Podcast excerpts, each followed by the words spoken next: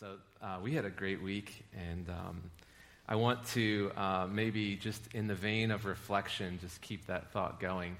I'll share with you my top 10 VBS moments of 2016, kind of working from the top down. Number 10 was on the kickoff day.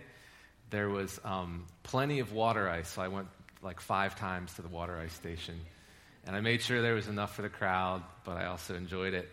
Number 9 moment was actually on the kickoff Sunday. They had an inflatable slide, and it was in the sun, and the slide got hot. So we said, we had a little meeting. We said, yes, we can use the baptism towels for little carts for the kids to slide down on. So that was good use. Our baptism towels were just out there with the kids. Number 8 was just the transformation of the hallway and the decorations. And number 7 was, again, a snack, the trail mix. But I got a bag of trail mix. All the snacks are theme-related, okay, if you haven't been here. And so the trail mix included goldfish, but it also included Swedish fish, which are like a commodity. And I found 4 Swedish fish in my bag, so I was just happy that I had 4 Swedish fish in my bag of trail mix. I did not eat all the Cheerios. That's true. Number 6 was almost staying dry at the water rec day. Kids love to get wet. They love to get adults wet. Number 5 was watching diver Dan's goggles fog up the first day at the worship rally. You had to be there for that. But related to that was my number four moment was seeing this room filled up with kids pretty much from side to side. That's how many kids we had was enough to fill up this room. And just hear them sing during the worship rally was awesome. They just sung at the top of their lungs and had a great time. My third top moment was what I call a mom move. I happened to observe a mom do this incredible thing, and rarely do these things get seen, but it was outside. There was a mom who was also a teacher, and she had her little class, and she was collecting these water bottles that were half filled with water. So she's like, come on, you little ducklings, put all your water bottles in the box. And this one kid off to the side, like in her peripheral, decides to chuck the water bottle at her, or at the box, to try to make it. And she, she doesn't even look over in her periphery. She just holds up her hand and just grabs the bottle. And I was sitting there eating a snack, watching this whole thing. And I said, I saw that. I said, rarely do these mom moves get observed, But it did. It was awesome. Number 2 was the Thursday night family night. There's like a conveyor belt of food where people get fed very quickly and efficiently, thanks to Veronica and her team. Yeah.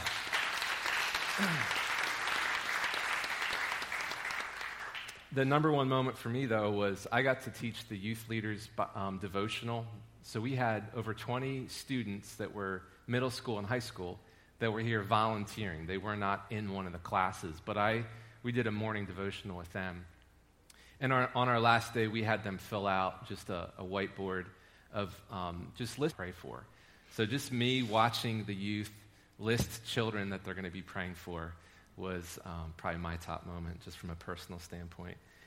But as part of that series of reflection, we're wrapping up a series today called VBS Stories. We took each one of the stories from the day and we're kind of exploding it, not only for the teachers, but just to go into the story ourselves. So we're going to end with a good one. It's on the character of Nicodemus. You can turn in your Bible to major character of the Bible, and yet he has this encounter with Jesus that is one of the major encounters of the Bible.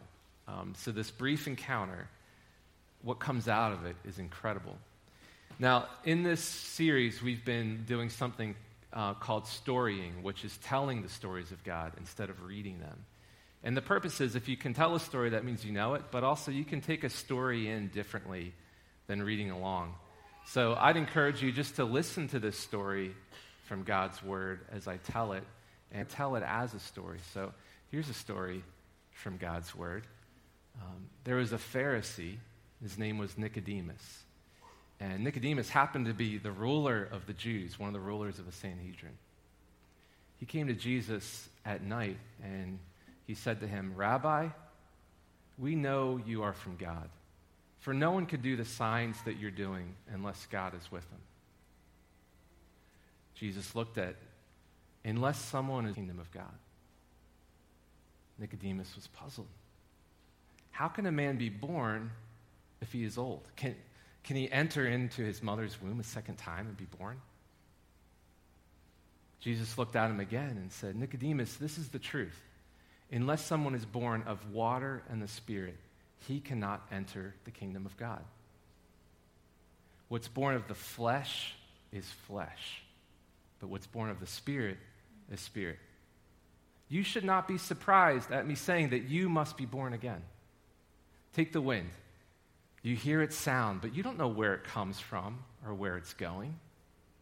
So it is with everyone who's born of the Spirit. Nicodemus stepped back. He held his hands up. What do these things mean? Jesus asked him a question. Are you Israel's teacher, and yet you do not understand these things? Nicodemus, this is the truth. We speak about what we know, and we give witness to things that we have seen. But you have not received our testimony. How can I speak to you about heavenly things if I speak to you about earthly things and you do not believe? Listen to this. No one has ascended to heaven except he who has descended from heaven, the Son of Man. And just as Moses lifted up the serpent in the wilderness, so must the Son of Man be lifted up, so that anyone who believes in him may have eternal life. It's a brief encounter, but it's powerful. In fact, that encounter ends at John 3:15. The most famous verse of all the Bible, most of us would agree, is John 3:16. And yet, if you look at the context, it's in this powerful dialogue that Jesus has. Before we get to what it means to be born again, I want to talk about the setting a little bit, where we find the story. A Pharisee is a separated one, someone who has separated themselves out from culture in such a way that they can observe the Jewish law with precision, that they can refine themselves over and over again to be completely obedient to God without any mistake. That's what a Pharisee would be. Not only was Nicodemus a Pharisee, but he was part of the Sanhedrin, which was the ruling 70 of the people, the Jewish people. He would have been responsible to make sure that a false prophet didn't show up. Even Nicodemus says, look, we see these signs. We know they're from God. But Jesus has this personal conversation with Nicodemus. And it happens in the cover of darkness. Did you see that? He came to Jesus by night. Have you ever been in a conversation like around dusk and you're just talking with a friend and it goes on and then all of a sudden you look around and you're like, whoa, it's dark. And how at dusk and into evening, the light that we took for granted all day long, it starts to just kind of dissipate and then it's gone. But it's in the evening that for whatever reason, we've all found ourselves. Maybe we're by a fire. That makes it even better. But you can, the day is over. You can have sort of more of a relaxed conversation. I've been wondering, why would Nicodemus come out at night? I mean, certainly, one of the reasons probably is that darkness covers his being with Jesus. Maybe this was a good place for him to find some time alone with Jesus and speak to him about this. And I've been wondering, too, about, Nicodemus' tone of voice. I mean, how did he say these things? As I learned the story, I've been wondering, was he, terse and quick and frustrated, or was he curious and questioning? We don't know that much about Nicodemus. We have this encounter, and then he shows up a couple other times. In John chapter 7, he is with the Sanhedrin, and he says, Sanhedrin, we should give Jesus a fair trial. And they kind of say, okay, and then they move on. So he tries to stand up for Jesus for a brief moment there. But then in Exodus 19, when all of Jesus' disciples had deserted him, Nicodemus shows up. with all these pounds of myrrh and aloes. And he and Joseph of Arimathea, they take Jesus' body from the cross and they wrap it in linen and they apply the spices to these linens. Nicodemus was one of the men that laid Jesus' body in a garden tomb. I mean, that's it. That's all we have. We have this encounter with Nicodemus. I mean, from the data points, I think we can say his faith matured, but how he responded, we don't know perfectly. But I want to go back to how he started the conversation. He says, Rabbi, which means teacher, instructor. But then he says something that I see some pride in. He says, we know you are. Those are his first words out of the gate to the Messiah. We know who you are. We know these signs. So right away, I mean, what he's saying is about true. It's actually true. But I think the way he says it, I see some pride in there. And it's made me aware of some of the ways that people approach Jesus in life. They approach him with what they know about him, and they let him know that. Maybe it's the situation that they find themselves in, or who knows what. But this is how he starts. And very quickly, Jesus turns it around. He says, this is the truth, Nicodemus. You want to hear the truth? This is the truth. Truly, truly, I say to you. Literally, it's amen, amen. This is the way it is. The King James, verily, verily, I say unto you.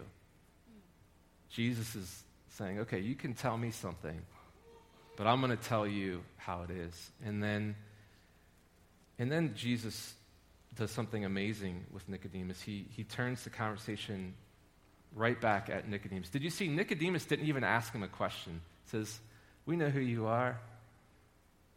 We think you're from God. Who else could do these signs? And Jesus turns around and says, look, unless someone's born again, you can't see the kingdom of God. I mean, where does that come from?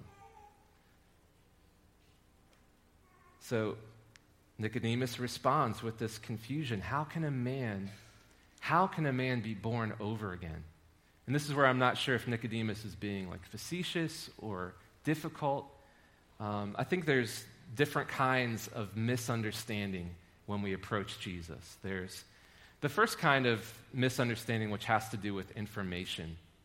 When the team came back, they said that they shared a story from God's word that someone had never heard before. So for them, this was new information.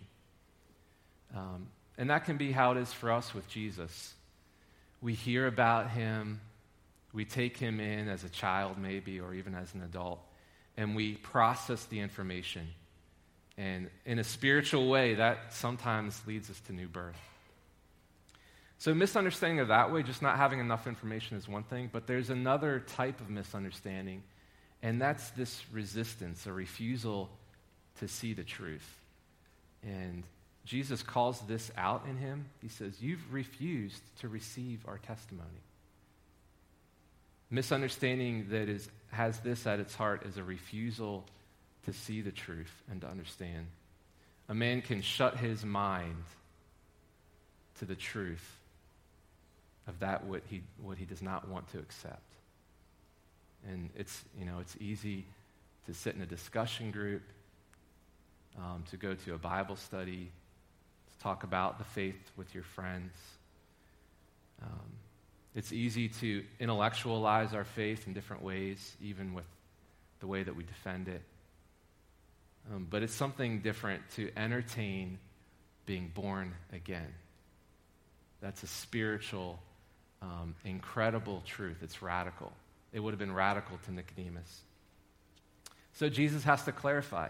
A lot of times when Jesus has a conversation, it's in the unfolding of the truth that we get to see these deep things in Scripture. So Jesus repeats it. He says, well, to be born again means to be born of water and the Spirit. Water for the Jewish Hebrew person would have represented purification. That's how it was seen in their history. I wonder if Nicodemus was taken back to the prophet Exodus. He should have been familiar with this. In Exodus 36, listen to the words of the prophet spoken of about the nation of Israel and how parallel it is to this passage. Ezekiel speaking on behalf of the Lord, "Then I will sprinkle clean water on you, and you will be clean. Your filth will be washed away, and you will no longer worship idols. And I will give you a new heart, and I will put a new spirit in you. I will stubborn heart, and I will give you a tender, responsive heart, and I will put my spirit in you." This is what the Lord said to the nation of Israel through the prophet Ezekiel. To be born again, the first thing to know about it, to be born again is a work of the Holy Spirit. And this would have been keenly felt by Nicodemus. Nicodemus was the one migrating to perfection in his own strength. That's what he did. He was a Pharisee. He continued to refine the law over and over again to perfection, to be in complete obedience to the Lord in his flesh. Jesus says, no, you have it all wrong, Nicodemus. What's born of the flesh is flesh. It will only lead you to more things of the earth. Flesh is fleshy. Earth is earthy. Dirt is dirty. What I'm talking about, to be born again, is a work of the Spirit. So he does. Jesus just takes it to the next level. And I think, like some of us, we know how to perfect ourselves in the flesh.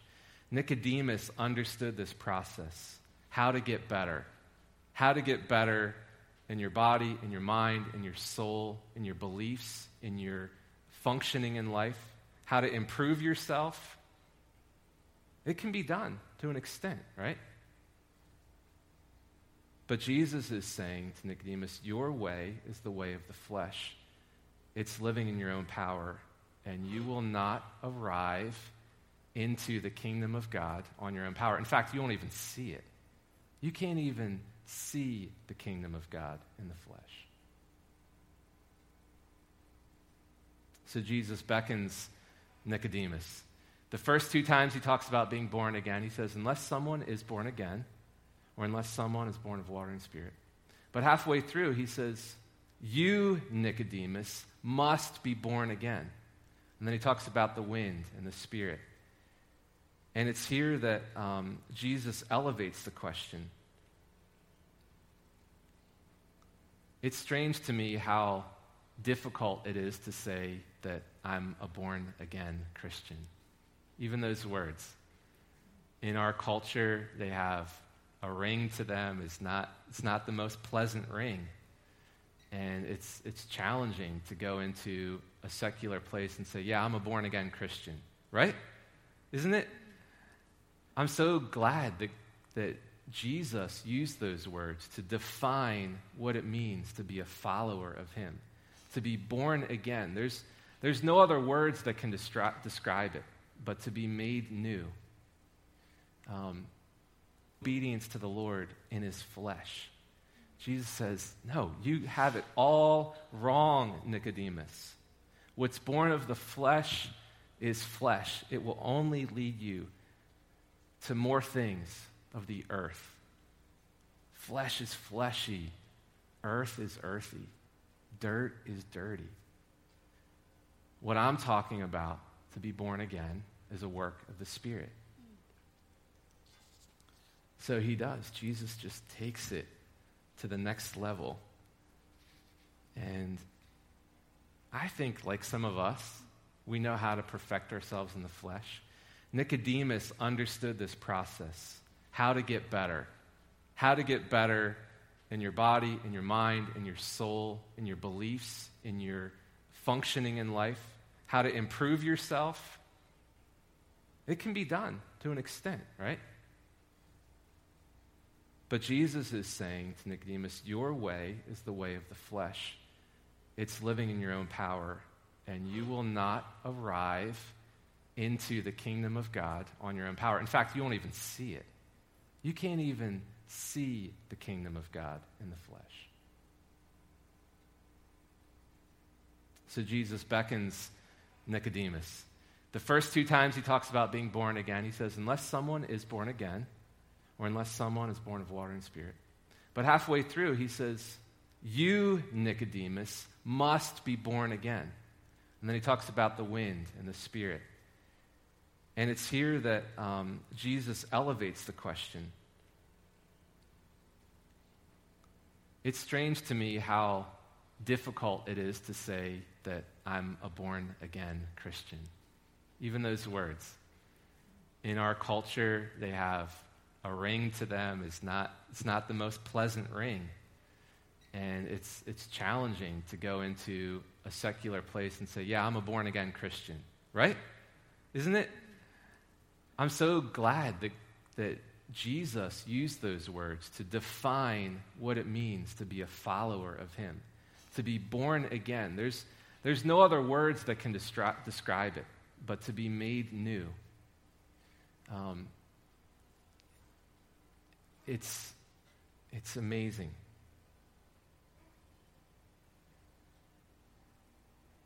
So Nicodemus, I think by the end, is left with no doubt.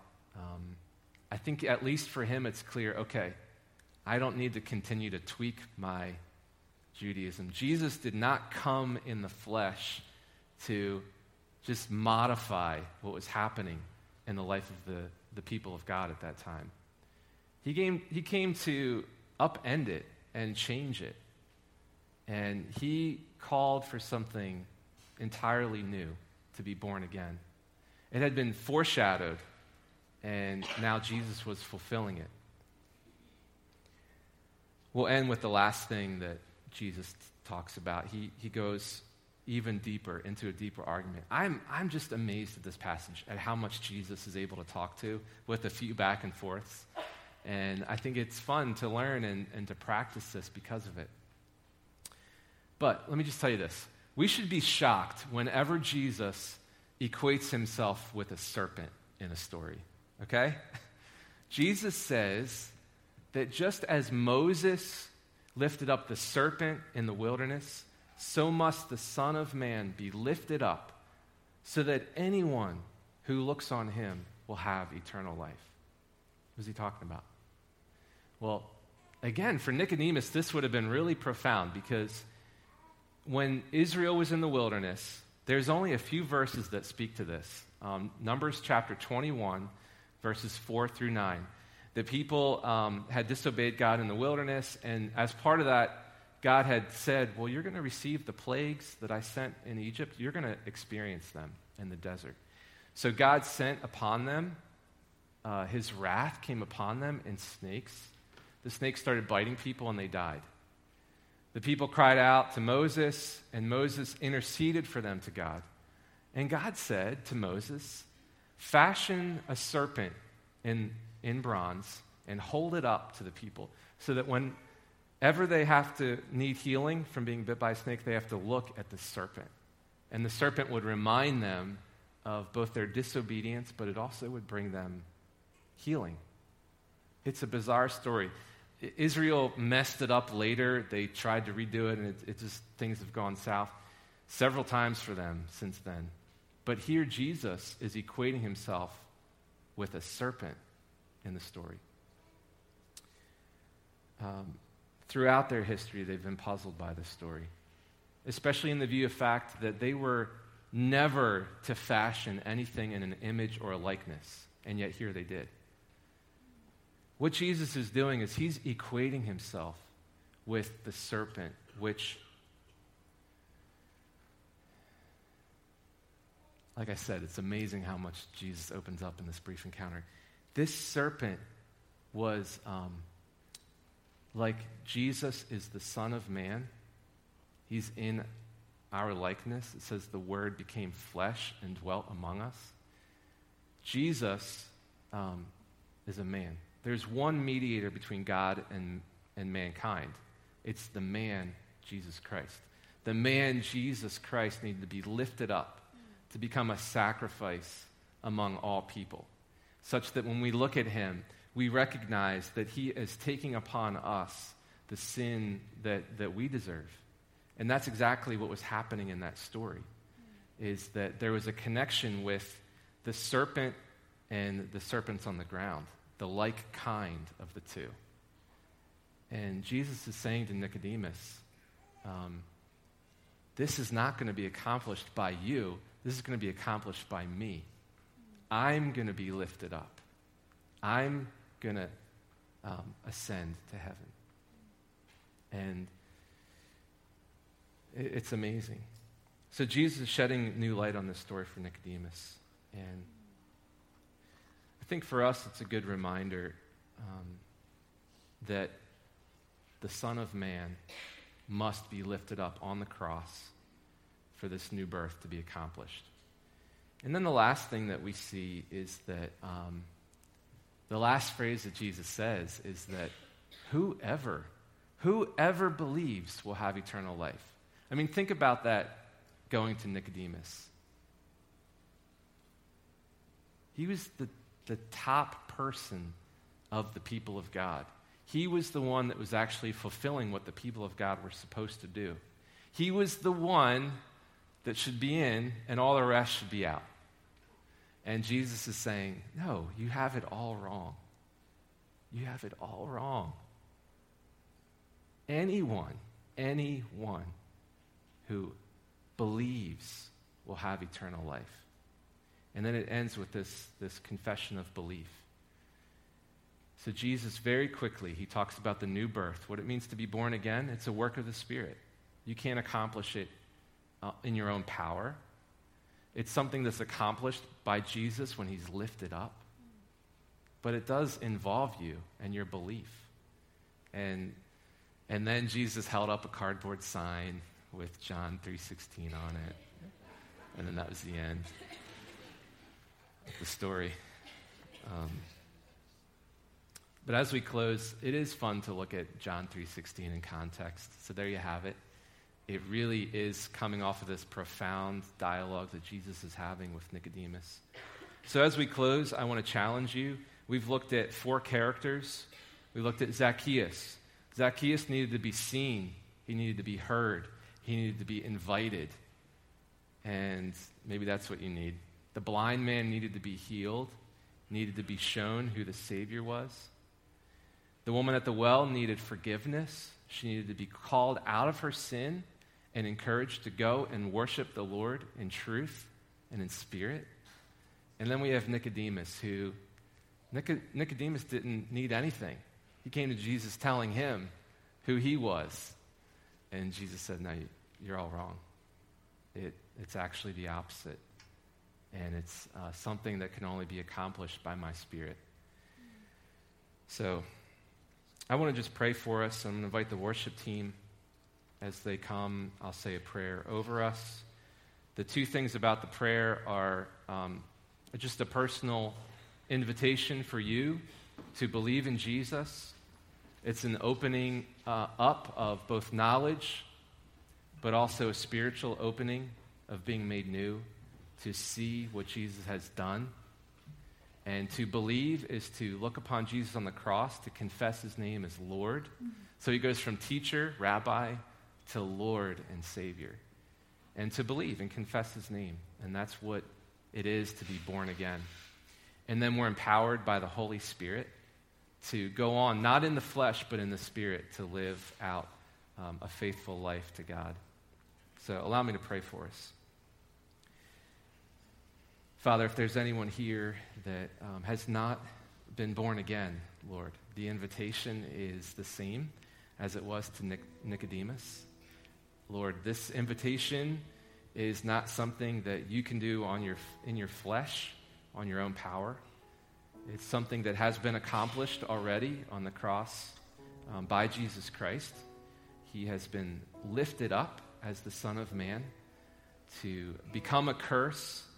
Even though he was sinless and without sin, he became sin so that in him we might become righteous. That's the exchange on the cross that we all experience in the new birth. So I want to invite you to call out to Jesus, even in this song, to do that. The lyrics of this song make that cry. And if you'd like to come and pray with me after the service or during this song, I'm more than willing to pray that prayer with you. And I also want to challenge all of you here. Having heard these stories from God, I want to ask you, what story will you learn and what story will you share in your life? Father, we look to you now, God, and just ask that you would empower us with your Spirit. God, we can't do this on our own. We need your help. We need to be changed. We need to be made new. God, we need to be born again, made whole. We praise you for that in Jesus' name. Amen.